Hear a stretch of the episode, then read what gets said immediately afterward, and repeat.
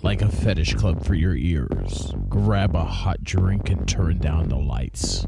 Coming across the airwaves and into bedrooms everywhere, BDSM United is bringing you non-violent, consensual kink education. This isn't for the kiddos or for the cookie-cutter conservative vanilla prudes. We'll be talking bondage, discipline, dominance, submission, sadomasochism, and more today on this BDSM United podcast. Thanks for being here for another BDSM United podcast. We're going to continue our Types of Play series today with an episode on spanking. Just about everybody knows what spanking is. Many people have felt a spanking at some point in their lives, usually as children, when they've done something wrong. Many people look at spanking as a disciplinary measure only and wonder how those of us in BDSM can actually enjoy spanking and even find it erotically stimulating. This is a favorite type of play for most people. It's one of the few types of pain play that can be done by anyone without any extra toys. All you need is your own hands, perhaps a set of gloves, and someone to spank. Spanking can be done in any number of positions and consists of striking the buttocks and sometimes the upper thighs. There are those who say a spanking is only a spanking if just a hand is used and only buttocks are struck, yet it's the positioning and tone of the session that differentiates it from other types of play. You can do the action of spanking using paddles, straps, belts, crops, or slappers. Slippers, rulers, and many other toys can also be used. But as a word of caution, if you're new, a beginner, and your technique may be still building, I would avoid any DIY spanking materials because you may not know what they're made of. They may not be body safe. They may splinter. They may break. And so it's often the best, and what we recommend is that you get the right tool for the job. BDSM spanking paddles are really inexpensive to get started, just a few dollars, $10 or less in the U.S., and they're widely available. You can get them on Amazon, but we suggest you use your favorite adult bookstore or adult novelty store. And so avoid anything DIY like a ruler or a ping pong paddle or something like that because the material may not be body safe. And so if they break or splinter in any way, that can injure a person. And also oftentimes they're difficult to sterilize. So sometimes when you spank, it can break the skin. And if the item that you're using isn't sterilized or isn't completely clean or isn't dedicated just to that task of spanking, then infections can occur, just to be risk aware. Depending on the position chosen, some toys may be uncomfortable for the spanker to use. Most of the positions place the spankee, and that's the person receiving the spanking, in a bent-over body posture, presenting their bottom to the spanker. And that's the top in the scene, the one giving the action of spanking. OTK, or over the knee or lap, is the classic spanking position. The spankee lays themselves across the spanker's lap.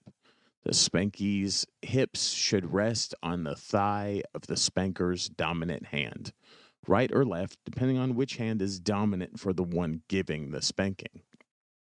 Their hands can be touching the floor or the rungs of a chair. The spanker should place their arm across the lower back of the spankee, hand holding at the waist and elbow resting comfortably between or beneath the shoulder blades. This stabilizes and prevents any possible falling off the lap, as well as giving the spanker control of the spanky's body to hold them in place. This is best done in a straight back chair or in some other place that allows the spanker to sit upright comfortably and support the weight of the spankee. A chair with like arms, like what I'm sitting in now, like a gaming chair, probably wouldn't be good unless you can fold up the armrests and allow the person to lay across you. Variances on this position can include placing the legs of the spankee between the legs of the spanker and having them bend over one thigh. This effectively traps the spankee's legs and prevents kicking or interference. This position also increases the humiliation factor for the spankee. Being over someone's lap to be spanked can be quite humiliating for some people, which can be a very good thing in BDSM play.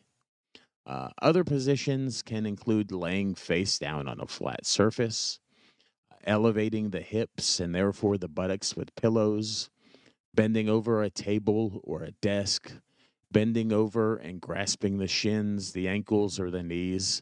This is a classic paddling position. And bending over the back of a piece of furniture, such as a couch or a chair. Whatever the position, the spanker should have easy access to the spanky without having to bend over and with adequate room excuse me, for whatever whatever they're going to use for the spanking. Selecting a position is up to the people involved, but you may want to consider the following factors when deciding. If this is to be a long session, a more comfortable position for both participants might be a good idea. Also, take into account mobility issues. Modifications may need to be made to account for any type of disability or health concern.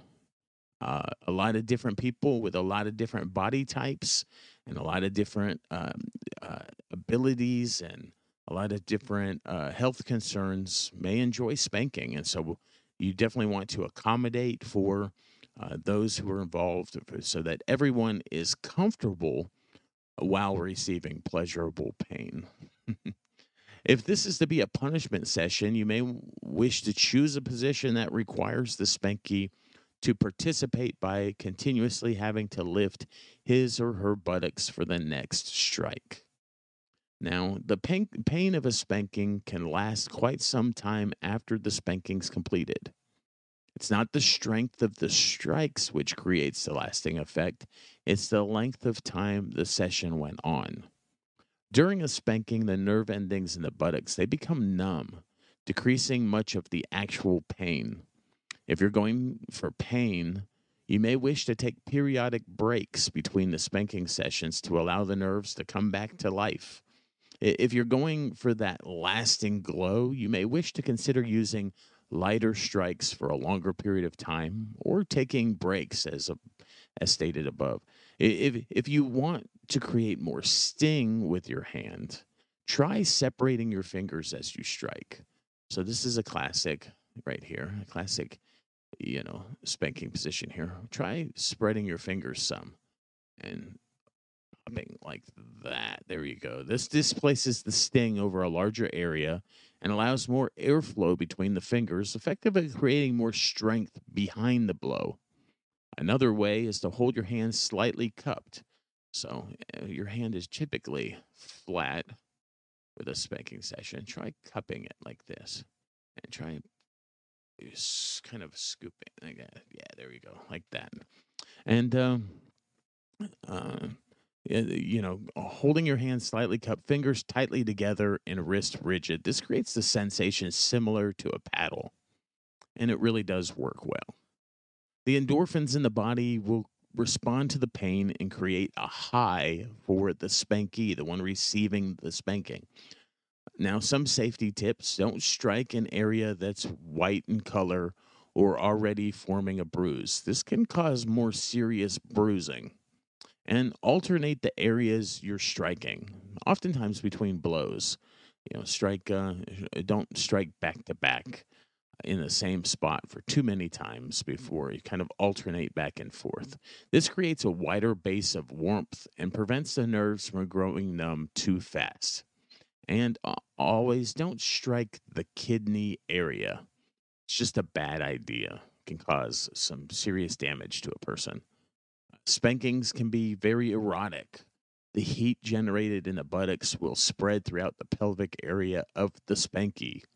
This heat can raise one's passions really quickly. A slow spanking alternating the strength of the blows can be really quite arousing. For those who enjoy pain play, this creates a warm-up so the harder blows don't feel as painful. To increase the arousing effect of a spanking, you can do a lot of different things. You can draw it out. You can tell the spankee what you're going to do to them, how aroused it will make them, how much you will enjoy it. And I like to tell my submissive that she's a good girl. She's going to take it all. Play it up. Slowly position and reposition the spanky. Mix the strikes with arousing touches, caresses, kisses, even nibbles. And add some toys if you want to. A vibrating butt plug, or a butt plug in general, a vibrating egg, or other things which really turn your partner on. Caress the buttocks with ice. The sharp contrast in the sensations can cause many people to become really aroused. Alternate your strikes to include the back of the thighs, the inner thighs, and the sweet spot where the thigh meets the curve of the buttocks, and even the genitals, but use light strikes on the genital area. The nerves there are a lot more sensitive than the buttocks. The over-the-knee position places the clitoris of a female spanky in contact with the thigh of the spanker. This can allow for them to become very aroused as she wiggles on the lap, therefore stimulating the clitoris. After the spanking, it's important to follow with a proper aftercare. A cooling lotion applied to the heated skin can be a great way to soothe your partner, as well as lead into other activities. Even if no aftercare is desired, it's still a good idea to provide some medical-type care to any cuts or bruises that may occur. The proper aftercare can bring the session to a wonderful close and prevent confusion or alienation of the spankee. Oftentimes, just a very short conversation will do for anyone who doesn't want aftercare. You want to just check the area for any kind of cuts, put a bandage on, any kind of bruising. Just make sure that that the person is okay before they leave the session. Some people like other types of aftercare, like cuddling your partner or other ways soothing them, are useful in helping the partner to come down. If the spanking was for punishment, then soothing actions perhaps shouldn't be done, but eventually the spankee should be made aware that they've been forgiven for whatever the transgression to the relationship was and assured that they are still cared for. I'm Primal Piggy. You can find me on Facebook at The Primal Piggy, all one word. You can also find me as an admin of a rather large Facebook page called Whips, Chains, and Duct Tape. You can find that on Facebook at WCDT BDSM. You can find us on the web at www.bdsmunited.com.